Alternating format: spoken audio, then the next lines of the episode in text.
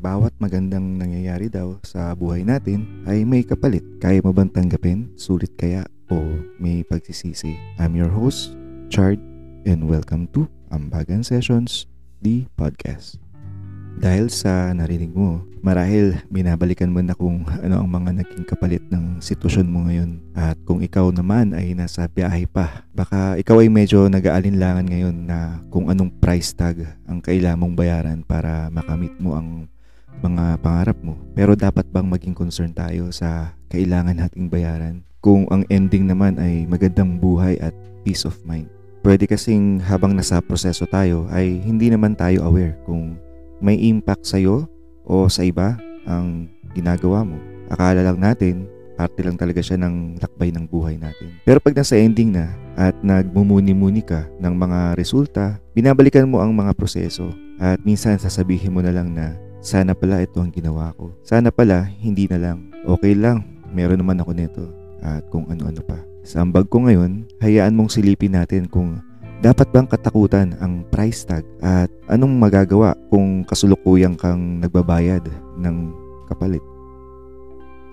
Una sa lahat, ang takot ay parte ng emosyon natin na pwede mong maramdaman.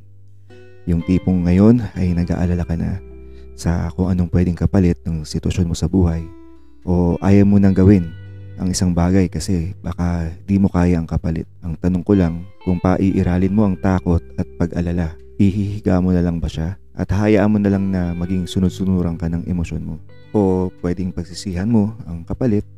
O sulit ba ang bayad ng pangarap mo? Pero sa tingin ko, hindi dapat maging hadlang ang takot kung ang intention mo ay mapabuti ka at minsan nga para mapaputi pa ang iba. Ang buhay natin ay isang biyahe na hindi dapat tinutulugan. Idilat mo ang mga mata mo at tignan mo ang dinadaanan kung ikaw ang pasahero at kung ikaw naman ang nagmamaneho. Mas lalo mong tatagan ang sarili dahil ikaw ang nagdedesisyon ng pag-abante at hinto mo. Tulad sa proseso ng gusto mong mangyari, keep the experience along with you. At kung anuman ang challenges na madaanan mo, ay harapin mo ng may mindset na may lesson kang kailangang matutunan. Kung iisipin naman natin ang pagiging sulit nga ba ang presyo ng kapalit, marahil mas lagyan na lang natin ng ibang mindset dahil kung nagsisisi ka, pinahihirapan mo lang ang loob mo. Tandaan mo na ang pakiramdam o feelings na meron tayo ay hindi natin choice. Kasi kusa mo na lang mararamdaman yan dahil sa kinakaharap mo. Pero lagi kang may choice kung anong kilos ang gagawin mo kung napansin mong may mali at kung may kaya ka pang i-correct. Simpleng mga consideration lang ang ambag ko para hindi ka maapektuhan ng kapalit ng pangarap mo at gusto mong gawin. Gawin mong aware ang sarili mo sa bawat kilos mo patungo sa direksyon na tinatahak mo. Para naman sa guidance message, nakuha ko ang Four of Pentacles at Four of Cups mula sa Tarot deck na nagbabahagi ng mensaheng huwag mong panghinayangan ang price tag ng isang bagay na gusto mong mangyari sa buhay mo. Huwag mong hayaan na sa huli, mas mahal ang kailangan mong bayaran dahil wala ka ng oras pang natitira para gawin ang gusto mo.